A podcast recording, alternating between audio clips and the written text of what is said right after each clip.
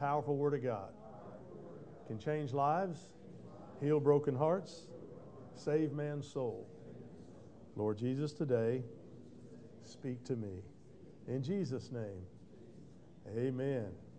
Now turn to your neighbor and just look at him and say, Wow, you are good looking today.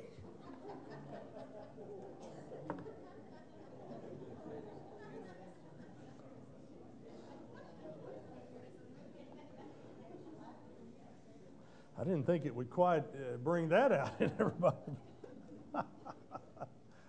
uh, I thoroughly enjoyed our series that we just finished, Not a Fan. I hope that the effects of that, that lesson, that series, will carry on. We do have those online, so please, if you missed any of them, go back and grab those and listen. Uh, we still have a, a, copy of the book on the back table. Uh, just take it. If you don't have a copy, take it. Uh, I'd rather you take it than not worry about whether you had $5 to put in that basket because I want you to read. I want you to grow. Uh, my greatest desire is for you to grow and that you know God in such a deep personal way that nothing can shake you. We live in a time, a perilous time, folks. Uh, if you watch the news, and I'm sure you do, uh, there's, there's crazy people running loose all over the world and in our country doing some crazy things. And uh, boy, you, you, just never know what every day is going to bring. You just never know if you're going to have, uh, if today's your last day. So, my greatest desire for you is that you have such a relationship with Jesus that it doesn't matter. If today ended it all for you, you can rejoice. Paul said, For me to live is Christ, to die is gain. Boy, that's how we need to live, isn't it? Live as though you're leaving here today. Tug McGraw was quite a baseball pitcher. He won two World Series with the New York Mets, was one of the best closing pitchers the Philadelphia Phillies had in their history. Tug McGraw was a team cheerleader. He was the guy who coined the phrase, you gotta believe. He might still be on t- TV today as a game announcer if it hadn't been for the sudden change of his health in 2003. By the time the brain tumor was discovered, doctors told Tug, who at that time was 59 years old, that he had three weeks to live. Three weeks. He lived nine months, pouring his time into his family, into a legacy dedicated to curing brain cancer and even to reconciling with a part of his past that he had tried to ignore.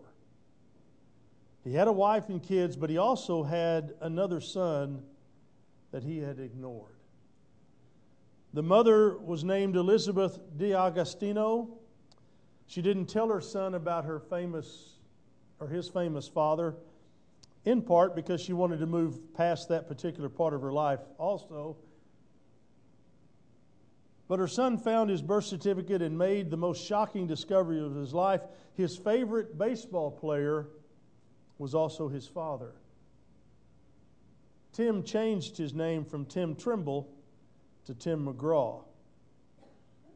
Tim found Tug when he was an older teenager, but there was really nothing there no warm feelings, no immediate connection, no future. But once more, as an adult, Tim tried it again, and the second time, the attraction caught on.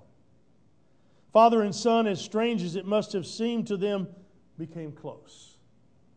And when news came that time was running out, they became closer even still. And in the end, Tug McGraw even died at the Nashville home of Tim McGraw his son. And in 2004, Tim McGraw wrote a song, Live Like You Were Dying. Stayed on top of the charts for 10 weeks, breaking a record that had stood for 30 years and was named the top country song of the year by Billboard magazine. It was the story of a man who got the news that he was dying. A man made a decision of how he would live with the time he had left.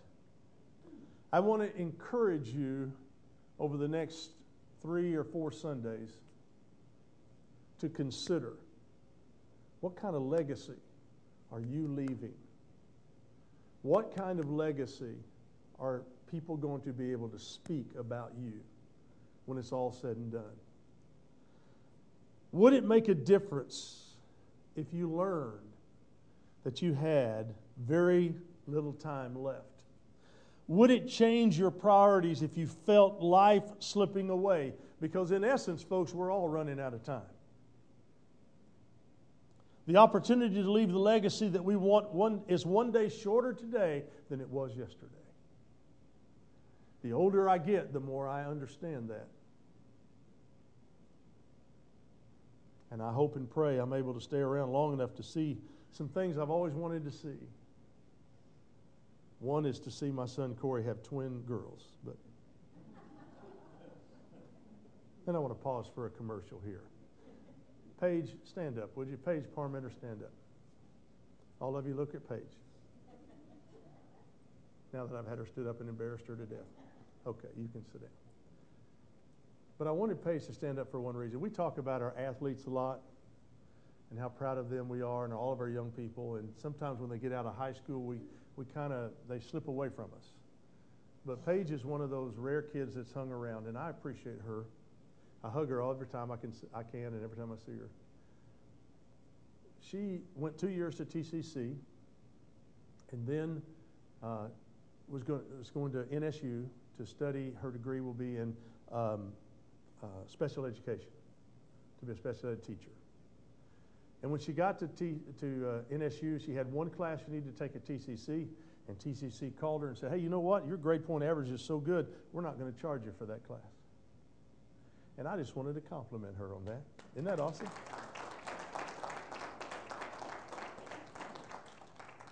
Now, she has to work at it. You know, some kids, they just have to work at it very hard, but she's had to work at it. And I'm so proud of her and so proud of that. I mean, just that alone is just awesome.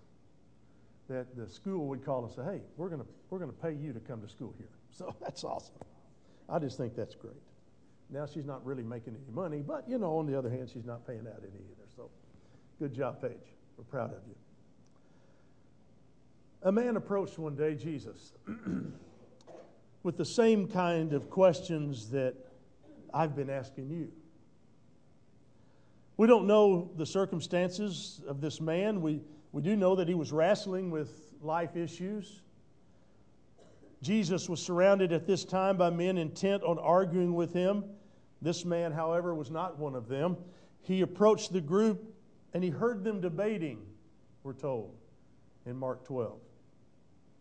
He listened, recognized Jesus as a brilliant teacher, went straight to the heart of the matter. By the way, we're going to be in Mark 12. 28 through 31. We read it earlier. It's a twofold approach to life, actually, that this man approached Jesus with. And Jesus responded to them. He said, Love God and love the people God puts around you. That's really the essence of life. Love God and then love the people that God puts around you. Jesus modeled it perfectly. His legacy had more impact on the world than any individual in history. He didn't leave a legacy of money, property, or power. Instead, he left a legacy of loving God completely and sacrificing everything to love us. if his legacy wasn't so powerful, why in 2012 is the whole world, the whole world, still focused on a little piece of land called Israel? Why should we as Christians support Israel? Because our Savior came from there. You need no other reason. Now, they're lost without a knowledge of Jesus, a saving relationship with Jesus. Because you can know about him and still be lost. I can know about diabetes and still have it. I can know how I'm supposed to eat and still don't. For some reason, Cindy let me go to the store last night. And for some reason, I don't know how it happened, I got home with a batch of cookie things to make. And she saw those when I unloaded the groceries. She said, Well, how did those get here? Honey, I don't know. I was walking through the store and something just jumped in that basket. I have no idea. And the two that I've had were really, really good. They were really, really good. I'm not going to lie to you. But what kind of le- legacy are we leaving? I, I want to take two things away from today. Number one, I want you to leave a legacy of loving God completely. And that's what Jesus is really encouraging these people to do. Love God completely. Because when Jesus asked the most important commandment of all, he quoted the Shema. In Hebrew, it means, Hear, O Israel. So important was that phrase that that was the first phrase that every Jewish child memorized. It was that phrase, Hear, O Israel. It was that phrase that they so treasured that they put it on small scrolls and they rolled it up and they inserted it into small containers and marked it over the doorways of their homes. The question of the most important commandment had long been settled among God's people love the Lord your God. Here's the Shema love the Lord your God with all your heart, with all your soul, with all your mind, with all your might, with all your spirit. They learned it, they memorized it, they drilled it. Love the Lord your God. Just think if all of our decisions were made with that as our premise. Do I love God more than I love this? Do I love God more than I love this? Boy, it'd make a big difference, wouldn't it?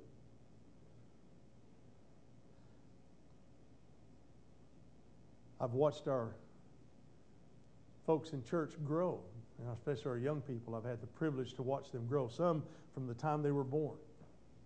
And how, what, what a privilege that is for a preacher to watch and to see.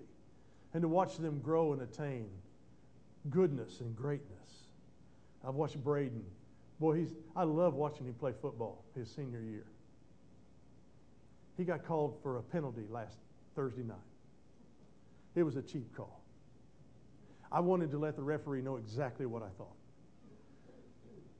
But the more mature person said, Don't say a word. It would be better that you stay on the sideline instead of being escorted out of the, out of the stadium. Three plays later, they ran the same play. He did the same coverage, and they didn't call the penalty. And I wondered what happened. And it finally dawned on me that that referee finally got a revelation from God. Either that or he saw me on the sideline. I'm not sure what he saw.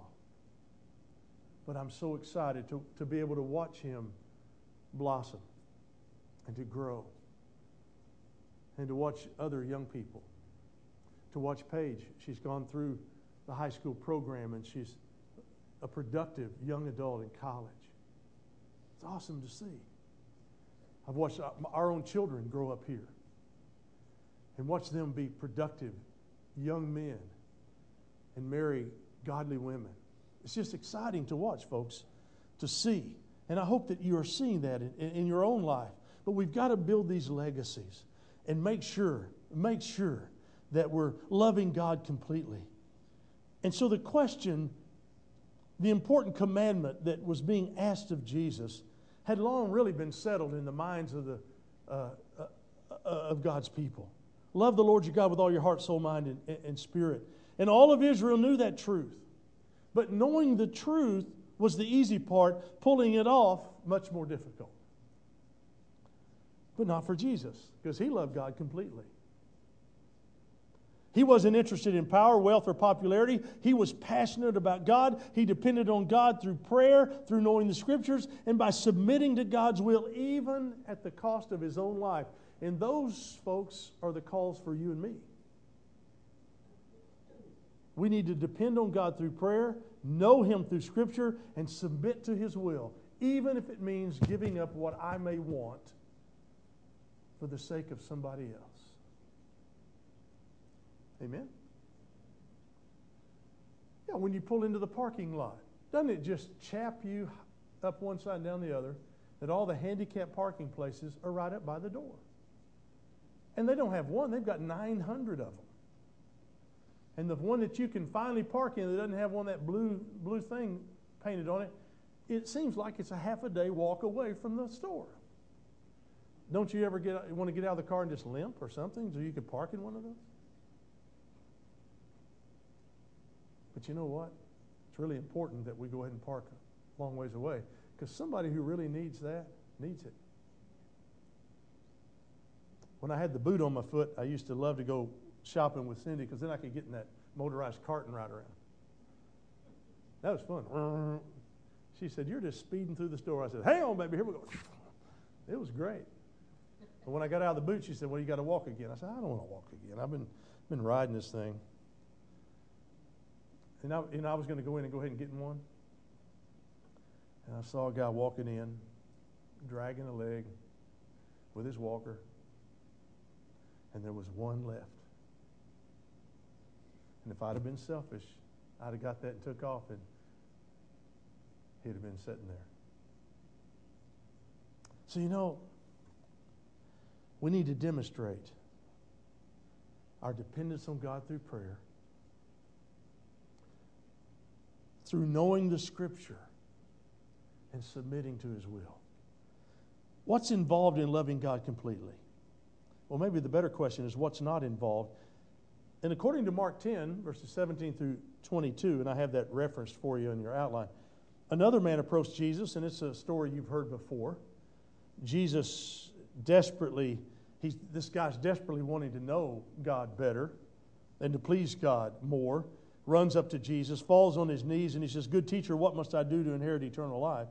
Jesus tells him, Well, you know the commandments don't murder, don't commit adultery, don't steal, don't give false testimony, don't defraud your uh, don't defraud, honor your father and mother. And the man on his knees insists that he's kept all those rules. He didn't.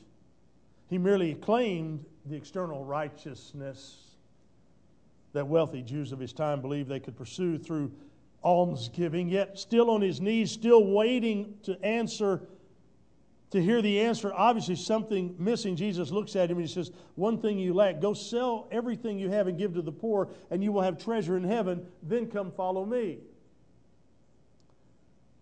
And the story goes on. It says, The man's countenance fell. Now, I don't know about you, but that's a sad part of Scripture. The man's countenance fell. He left overwhelmed with emotion this is where we learn that he was also a very wealthy person. And the problem that he faced is that he loved his wealth much more than he could give it away. Now, I know that you've probably played the same game I have in my mind that if I played the lottery and I won the lottery and I won 400 million, billion, trillion, zillion dollars, that I would help so many people. God, if you would just bless me with that money. And what usually happens? Oh man, they get greedy. Because the first thing they do is go buy all the stuff they've always wanted to have, stuff that they've always wanted to have. And they couldn't have. So they, they go and get the stuff. And then they get stuff for everybody that they love. And then everybody who thinks that they should be loved wants stuff too. And they start getting calls from people that they never even knew were related to them, but all of a sudden they are. And they think, you should really help me because now you don't have any problems. The sadness of it is like the girl in Michigan that won the lottery but still drew her, her food stamps because she said, I still have needs, though she had all this money. She died recently, by the way, from a drug overdose. I guess money can't get it all for you, huh? And this rich young ruler found that out. So, if loving God completely meant submitting every bit of his money to God, he couldn't cross that line. So, he proved he proved that he had been un- untruthful. He claimed to have kept all the law since his youth, but he walked away having broken that greatest commandment. He fell into the category of knowing the truth, but not putting it into practice. How many of us know what to do, but don't do it? We instead hold on to our traditions. We instead hold on to our opinions. We instead say, well, not me, it will be someone else. Problem is, someone else never shows. They never come. Wouldn't you like to have somebody come clean your house every week? Sure. Especially the bathrooms. Please. Why should I have to do it? You come and do it.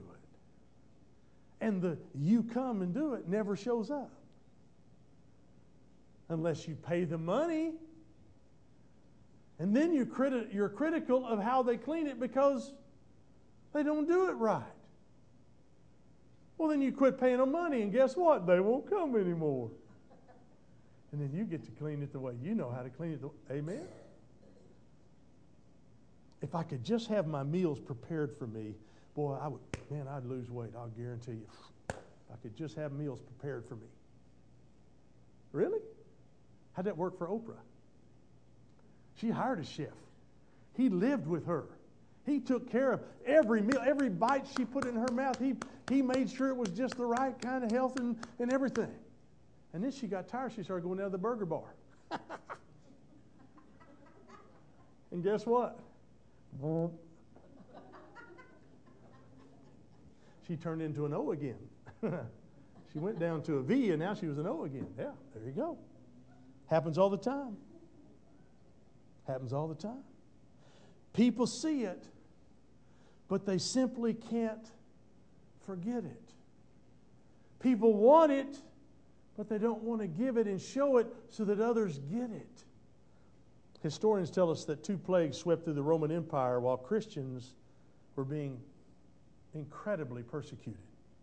The Antonine plague was the first, a little more than a century past the life of Christ. Then there was the plague of Cyprian, which came about a century after that. And one of the documents says that in Rome, there were, where a million people lived, as many as 5,000 were dying each day.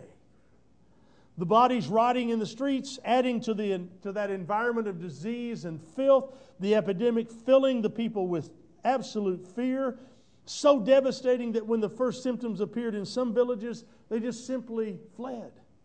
Those villages emptied out. They left the sick behind, nobody to tend to them, nobody to care for them. There was no cure.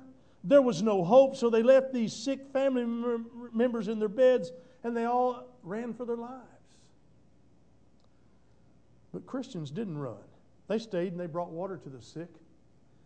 They fed them, they changed their bandages, they spoke kindly to them, they loved and encouraged them, and they got sick in the process. And there's no telling how many of them were saved because Christians served, and there's no telling how many Christians lost their lives because they stayed behind. But the world is different today because in the middle of devastating despair, we might call it overwhelming darkness, those who followed Christ saw an opportunity to shine.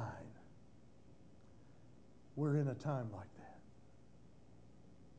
You and I are in a time like that when people's hope, they need hope. They need to know that it's going to be okay. Because our God is still on the throne. It doesn't matter what happens on November 6th. It doesn't matter because our God is still on the throne. And he'll stay on the throne until, until the Father says, Son, let's go back and get them. Then he'll get up, trumpets will sound, and here they come. Ah! And those that are dead in Christ are going to rise first. We're going to see some dead men walking. Here I go. And what you and I are going to do, we're going to stand there and wait. Okay, okay, okay, okay. And then what we hope is, once we see all of them going, that we get to kind of rise with us. Amen? Now, I don't know about you. It's going to take some wings, good set of wings, to get this old boy up off the ground. But my God is able. Amen? Some of you flyweights, I'll just hang on to you and he'll pull us both up there. Praise God. But we've got an opportunity to shine. Jesus wouldn't have left the sick to fend for themselves. Jesus he would have stayed. Jesus would have healed. Jesus would have loved. So they did what Jesus would have done, and the people of the world were stunned at the difference that love made. The way the people acted, it was as different as light is from darkness, and that's why the Roman Empire changed so dramatically, is because people could not ignore the actions of the people who loved God so passionately that they would be willing to give up their very lives in the service of God. When you speak the gospel of salvation from sin to a people who have witnessed Christian love in action, the lost will be saved. The lost will be saved. You can't bully people into the kingdom. You can't legislate a nation into following Christ, but you can love them. You can shine the light of Jesus upon them, and then you can speak the truth.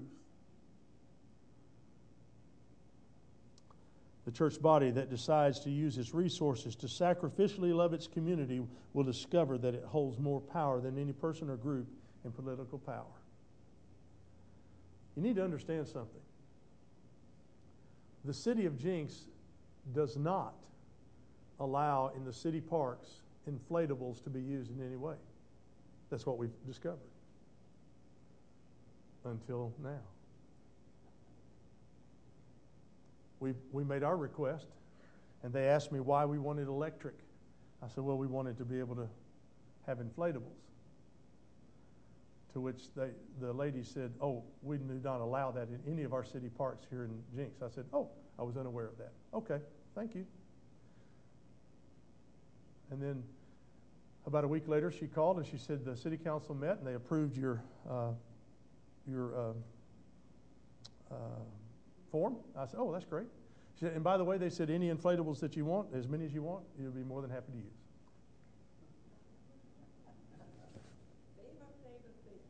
I said, Really? She said, Yes, that's, it's really surprising to me. I said, Really? Well, okay, fine. We'll just have a couple. That's all. I need a generator, by the way. Has anybody got a generator that let us borrow that day? If you do, please let me know. But anyway, is that not awesome? Is that not awesome? See, they don't hear me talking bad about them over here. And you told me to quit talking bad about them, start praying for them. So I do now. I pray for them all the time. Wow, what God can do. What God can do. A legacy of loving God completely, and then secondly, I hope that you will develop a legacy of loving others. Because, see, Jesus adds to that great commandment love the Lord your God with all your heart, soul, mind, and spirit. He adds this love others as you love yourself. There was a raging debate in that day between two points of view on keeping the commandments. One group argued that to properly love God, one must keep his commands, even if those commands kept you from helping a person in need. And if the person was in need on the Sabbath, it would require work to help him, then it would be better to keep the Sabbath. The second group argued that a person in need trumped the law of the Sabbath. When Jesus answered the, or added to the answer, love your neighbor as yourself, he also was identifying with that second group. And then Jesus goes a little further, and in a strikingly similar story, an expert of the law testing Jesus with the question of eternal life, Jesus responds to his question with a question. The man promptly answered with the familiar words Love the Lord your God with all your heart, soul, mind, and strength. And he added, And love your neighbor as yourself. Jesus congratulated him on that second answer, and then he asked him this And who is my neighbor? And then he promptly tells the parable of the Good Samaritan, certainly making most in the group cringe. How dare he cross racial lines as part of being a good neighbor? But as it turns out, loving your neighbor completely is very similar to loving God completely. It will take your entire heart, mind, soul, and strength to get the job done, and it is impossible to do apart from Christ. Can't do it. But Jesus loved his neighbor perfectly. He was constantly criticized for befriending sinners. Sometimes they were prostitutes, other times they were tax collectors, those white collar criminals of their day. Jesus loved the religious people around him who had excellent morals, like the rich young ruler. He was as comfortable in the home of Lazarus, Martha, and Mary as he was in the home of Zacchaeus. Jesus loved them all until he had breathed his last. He would not even hate those who nailed him to the cross. Instead, with great pain and taking and with suffering great pain, he looked from the cross and asked God to forgive them. Wow. And yet, we sometimes think our opinions supersede God. Our opinions supersede God's word. Just because it's your opinion, it's only binding on you and nobody else. but we need to be careful about how we are. You ask any pastor who spent a career preaching funeral sermons, and as families and friends gather to talk about their loved one, they almost never mention work or money unless those stories deal with how that person gave to others. Instead, those stories come out about how the fathers read, mothers stopped to play with their kids. They'll tell of vacations and days when they finally understood the sacrifice of giving of a giving grandparent. They'll tell of letters written, special days of worship and being loved. But strangely enough, it usually catches us by surprise to find that the things others considered most about us is not how successful we might have been, but rather how much we loved them. It's in loving others that we best show how we love God. But Jesus loved his neighbor. We can love our neighbors by the power of his Spirit in us. In his book, The Enormous Exception, Earl Palmer tells about a pre med graduate, undergrad, I should say, at the University of California, Berkeley, who became a Christian after a long journey through doubts and questions. A bout with the flu kept him out of class for 10 days.